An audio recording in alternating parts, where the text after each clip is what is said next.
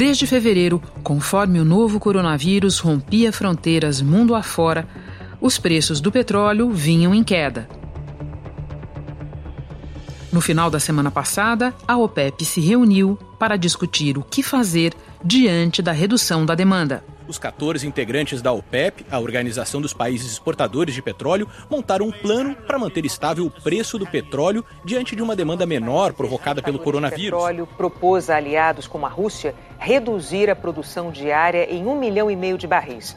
É uma tentativa de segurar a queda dos preços. A Rússia não topou. A Arábia Saudita, que manda na OPEP, respondeu com um corte unilateral nos preços e a promessa de inundar o mercado com seus barris. E então o mundo começou a semana assim.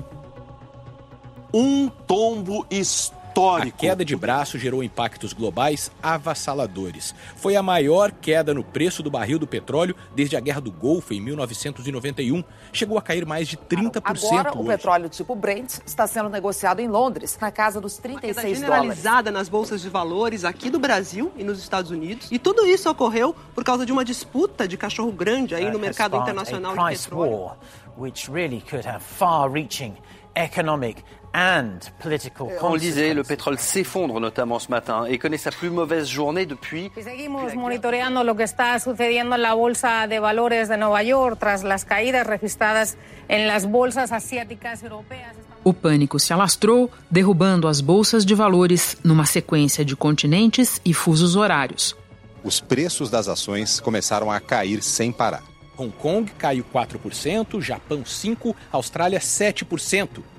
A Europa acompanhou o tombo. Londres caiu mais de 7%. From Wall Street in the wake of the coronavirus crisis, stocks have stopped trading on Wall Street after a 7% drop in the Dow Jones and the S&P 500 in the first minutes. E veio o circuit breaker. O Ibovespa sofreu uma queda livre e em apenas meia hora o Ibovespa já estava 10% abaixo da pontuação da última sexta-feira. Por 30 minutos, os negócios foram interrompidos pelo Circuit Breaker. Um mecanismo que suspende temporariamente todos os negócios. Isso raramente acontece.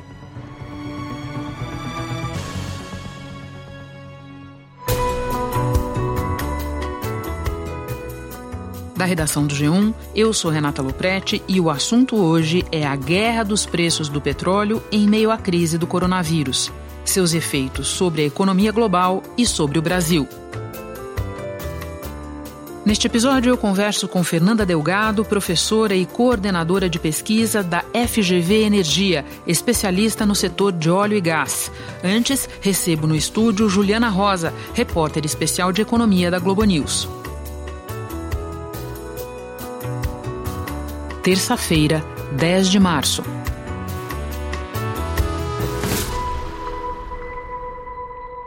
Ju, vamos voltar um pouco para entender o contexto. Quando e por que os preços do petróleo começaram a cair? É, o preço do petróleo, como outras commodities que são produtos básicos que o Brasil vende, minério de ferro, soja, tudo isso já vinha com perda de preço por conta de um crescimento menor do mundo. É, depois veio o coronavírus, continuou com queda de preço, o petróleo e seus pares de produtos básicos é, por conta de uma expectativa de crescimento menor da China, do mundo. A gente está vendo aqui, né, no Brasil, as cadeias é, produtivas sendo afetadas, faltando peças para a indústria aqui no Brasil. A Associação Brasileira da Indústria Elétrica e Eletrônica fez um levantamento e descobriu que 52% das fabricantes de produtos eletrônicos já têm problemas de fornecimento de componentes. É, indústrias de celulares, principalmente, computadores, dando férias coletivas. Então, o coronavírus é, aumentou ainda mais essa expectativa de é, crescimento menor, até recessão do mundo, e com isso, menor consumo de combustíveis. E aí, para completar o quadro, né, como se não pudessem ter escolhido um melhor momento, Rússia e Arábia Saudita resolveram brigar e aí a Arábia Saudita queria diminuir o preço do petróleo, a produção do petróleo, perdão, queria diminuir então a Arábia Saudita a produção do petróleo. A OPEP decidiu que iria cortar a produção em um milhão de barris por dia.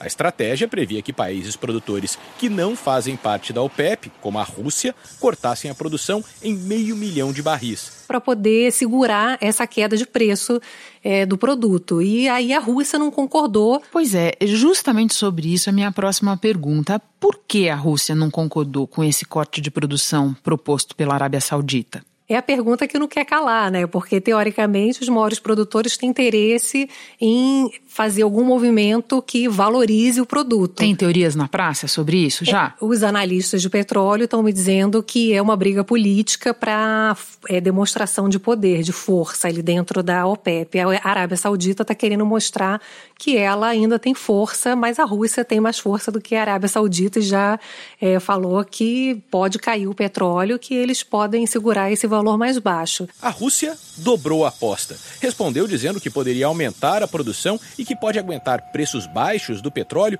por um período de 6 a 10 anos. Então, claramente, é uma briga política. Tem também algum elemento da Rússia querendo indiretamente atingir os Estados Unidos com esse movimento por causa do tipo de petróleo que os Estados Unidos exportam? Tem isso também?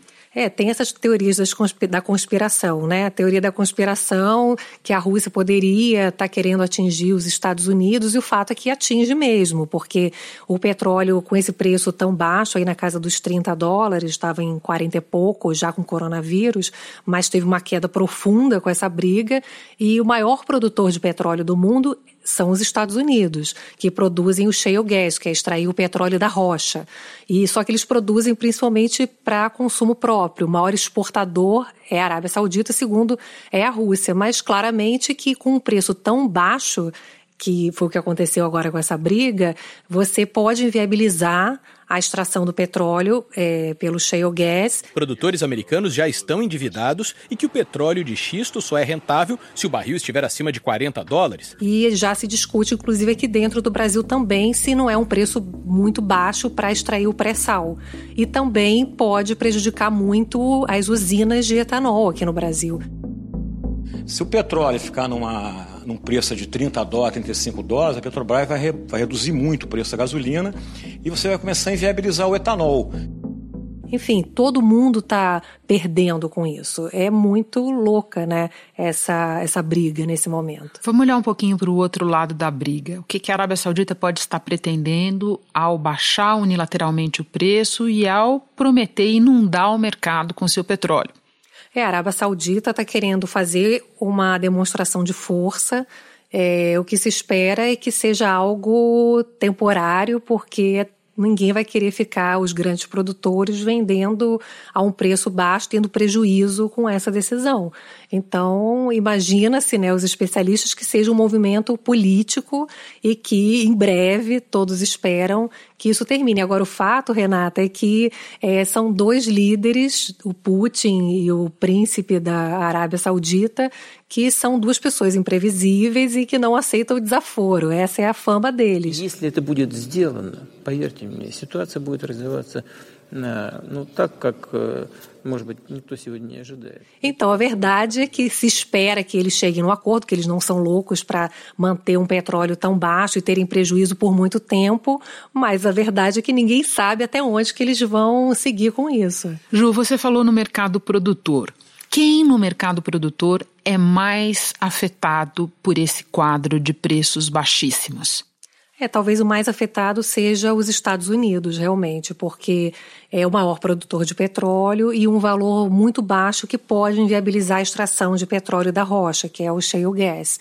Então, o Brasil também pode ser afetado, que nós somos o décimo maior produtor de petróleo do mundo e temos o pré-sal que é mais caro de ser extraído nas profundezas, exige uma tecnologia que é cara. Então, talvez aí Estados Unidos e Brasil estejam na lista dos mais afetados, fora os, os donos da encrenca, né? Para a Venezuela, a gente sabe como fica isso? A Venezuela já está tão mal, né, Renata? Porque eles, embora sejam, né, têm uma capacidade gigantesca de petróleo, eles próprios estão mergulhados numa crise profunda que eles não conseguem extrair, não tem é, dinheiro, não tem investimento no país. Então, eles hoje representam muito pouco é, do, do, da exportação, da produção de petróleo mundial. Maduro Maduro declarou esse estado de emergência energética na Venezuela e simultaneamente ordenou uma reestruturação da estatal petrolífera PDVSA, que está em acentuada decadência há anos. E quando a gente sai do mercado produtor e vai para a economia global como um todo, quais são as principais consequências de uma guerra de preços? Renata, muita gente pensa assim, bom, quem vai sofrer mais são as grandes empresas de petróleo. Aí você que está nos ouvindo, ah, eu não invisto em petróleo, não invisto na bolsa de valores, não tem nada a ver com isso. A grande preocupação é que ela não está limitada à crise do petróleo só a empresas do setor, a grandes empresas do setor. O que os economistas estão dizendo do mercado financeiro é que o grande risco é de quebradeira de empresas, pequenas empresas do setor, é, usinas de etanol, é, e o impacto que isso pode ter no emprego, no crescimento mundial, aqui no Brasil também. Então, o que mais preocupa nesse momento é o efeito cadeia que essa crise de petróleo pode ter numa economia já tão frágil, né?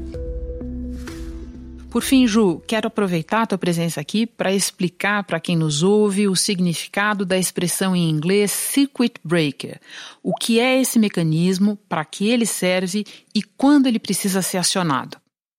Pois é, a gente teve nesse início de semana o Circuit Breaker já na meia hora de início de pregão. A Bolsa de Valores abriu 10 horas da manhã, 10 e meia caiu 10%. Quando cai 10%, entra o Circuit Breaker. A Bolsa fecha durante 30 minutos como uma espécie de vamos acalmar os ânimos para evitar aquele efeito manada, para você ter um tempo para pensar, porque se você vê todo mundo vendendo, vendendo, vendendo, você não tem tempo de pensar, você vai vender também para não ter prejuízo. Então vira aquele efeito manada, cai 10%, a regra é fecha a bolsa, 30 minutos fechada, aí reabre.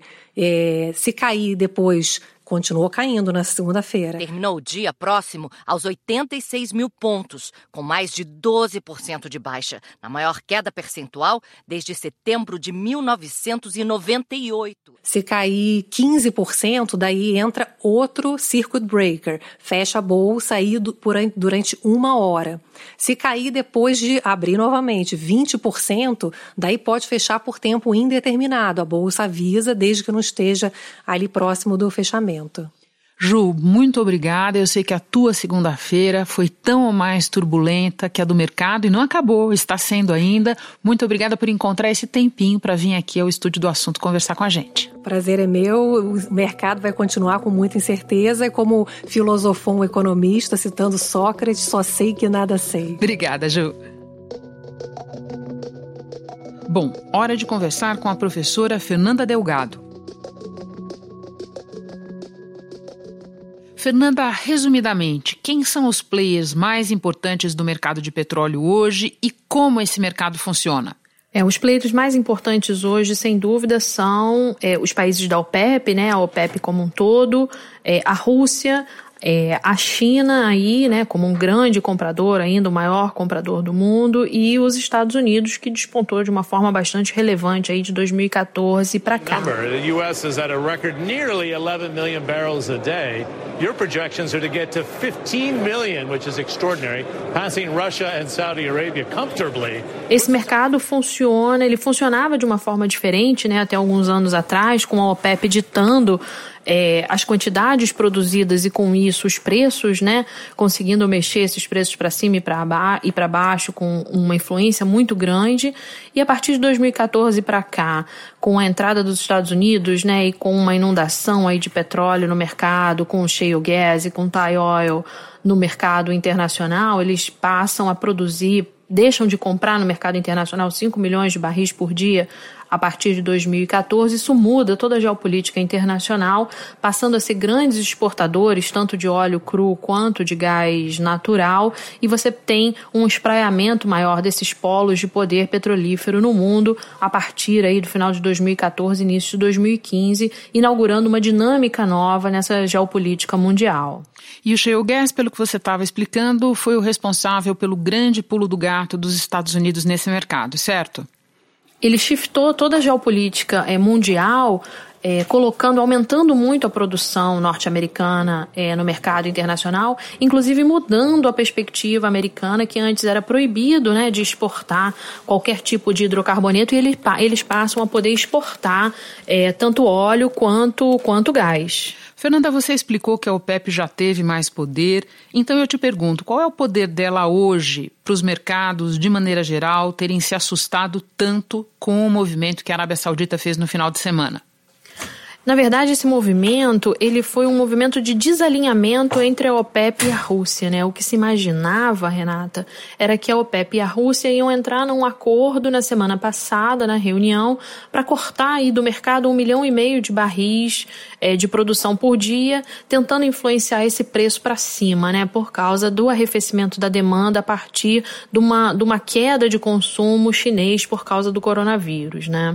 O que não aconteceu foi exatamente esse alinhamento, há uma, uma dissidência entre, entre Arábia Saudita e Rússia, cada um vai para um lado, e a Arábia Saudita resolve não só diminuir o preço, como aumentar a produção e colocar mais petróleo no mercado. Ela é conhecida, a Arábia Saudita é conhecida como um membro swing, né? um, um, um, um membro é, da OPEP que consegue colocar e retirar petróleo do mercado internacional de uma forma muito rápida. Então, a gente tem, na verdade, uma crise às avessas do que a gente está acostumado a ver. A gente tem uma crise de sobreoferta muito parecido com o que aconteceu lá em 2014 é, quando a gente teve aquele colapso de preços no final de 2014 início de 2015. Depois de quatro anos no patamar dos 100 dólares, em poucos meses o barril despencou para menos de 70 dólares.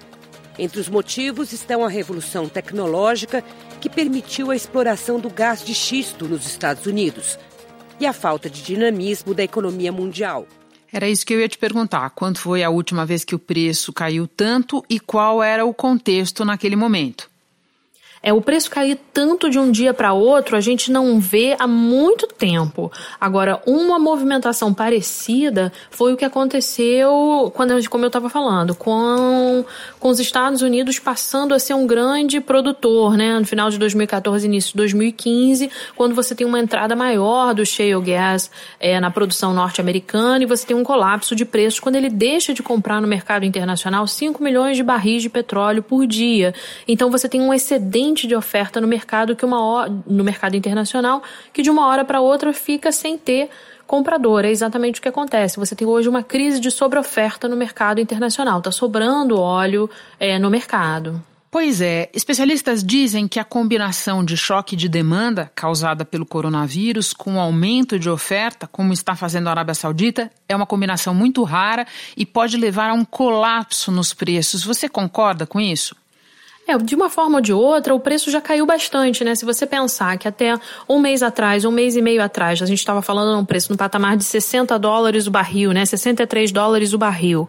Se você imaginar que o último advento geopolítico que a gente teve relevante foi a morte do general Soleimani no início do ano, né? Bem na, na virada do ano novo. Soleimani foi morto durante um ataque americano em Bagdá, no Iraque. E desde então, o mundo acompanha com atenção essa escalada aí da tensão entre Estados Unidos e Irã. Do petróleo Brent Brent, que é a principal referência internacional, chegou a tocar uma máxima de 70,74 dólares. A gente estava falando aí de um pico de preço de 63, 65 dólares. E hoje a gente está fazendo uma análise para 36, 33 dólares o barril. Você tem um arrefecimento muito grande dessa, dessa, desse preço, uma volatilidade muito grande em três meses, em três meses de operação do ano, do ano só. Agora, resta dúvida se isso é conjuntural ou se isso é pontual, né? Como isso acabou de acontecer, foi de sexta-feira para cá, é uma coisa muito recente. Ainda faltam, a, gente precisa de mais elementos para entender se você tem uma nova reconfiguração do mercado nesse patamar de preço de 36, 33, alguma coisa em torno de 35 dólares, ou se isso volta aos patamares anteriores daqui a algumas semanas ou daqui a um mês. Pelo diagnóstico que você faz, eu suponho que você não concorde com um analista ouvido pelo jornal Financial Times que descreveu o quadro como de suicídio coletivo. Não, eu não, não, não concordo com, com nada que seja exagerado, sabe, Renata? Eu acho que a gente precisa de muita cautela, existem muitos interesses envolvidos e um preço muito baixo de petróleo, ele também não é interessante para várias economias e para várias instâncias, né? Quando você pensa que hoje o mundo está muito alavancado em cima de energias renováveis, em cima de eólica, em cima de solar, em cima de vários desenvolvimentos tecnológicos que trocam de lugar ou que pelo menos têm a intenção de trocar de lugar com esses combustíveis fósseis, quando você joga esse preço do combustível fóssil muito para baixo, você você praticamente inviabiliza esses investimentos, né? O petróleo muito barato, ele passa a ocupar um lugar ainda maior na matriz energética. Então, como você fica mais difícil para você é, suplantar é, é, esses desenvolvimentos com petróleo, com petróleo muito barato. Então existem interesses não só dentro é, das economias, né, para países que são grandes exportadores e nós aqui no Brasil já somos exportadores. Nós exportamos de 600 a 700 mil barris de petróleo por dia e essa queda de preço afeta a nossa balança comercial, como também para essas outras economias é, é, imbricadas aí na questão das energias renováveis. Então, de uma forma geral, existem muitos interesses que saem perdendo com esse preço muito baixo. Fernanda, para encerrar, qual é o desfecho mais provável dessa situação no teu entendimento? Olha, novamente, né, Renata, a gente precisa ainda é, é, esperar um pouco para ver como isso reacomoda no mercado. É, voltar atrás né, nessa decisão aí da Arábia Saudita e da Rússia ainda é um pouco prematuro. Né? Eles acabaram de tomar essa decisão de inundar o mercado é, e jogar o preço para baixo. Então, acho que eles vão permanecer ainda é, nessa situação ou nessa, nessa solução que eles, que eles tomaram.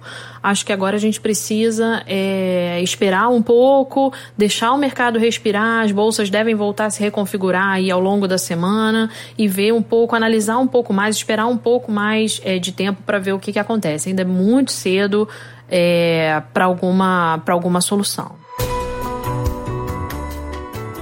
Fernanda, muito obrigada pelos teus esclarecimentos, pelas tuas informações. Bom trabalho para você. Obrigada, Renata. Eu que te agradeço. Eu fico por aqui. Até o próximo assunto.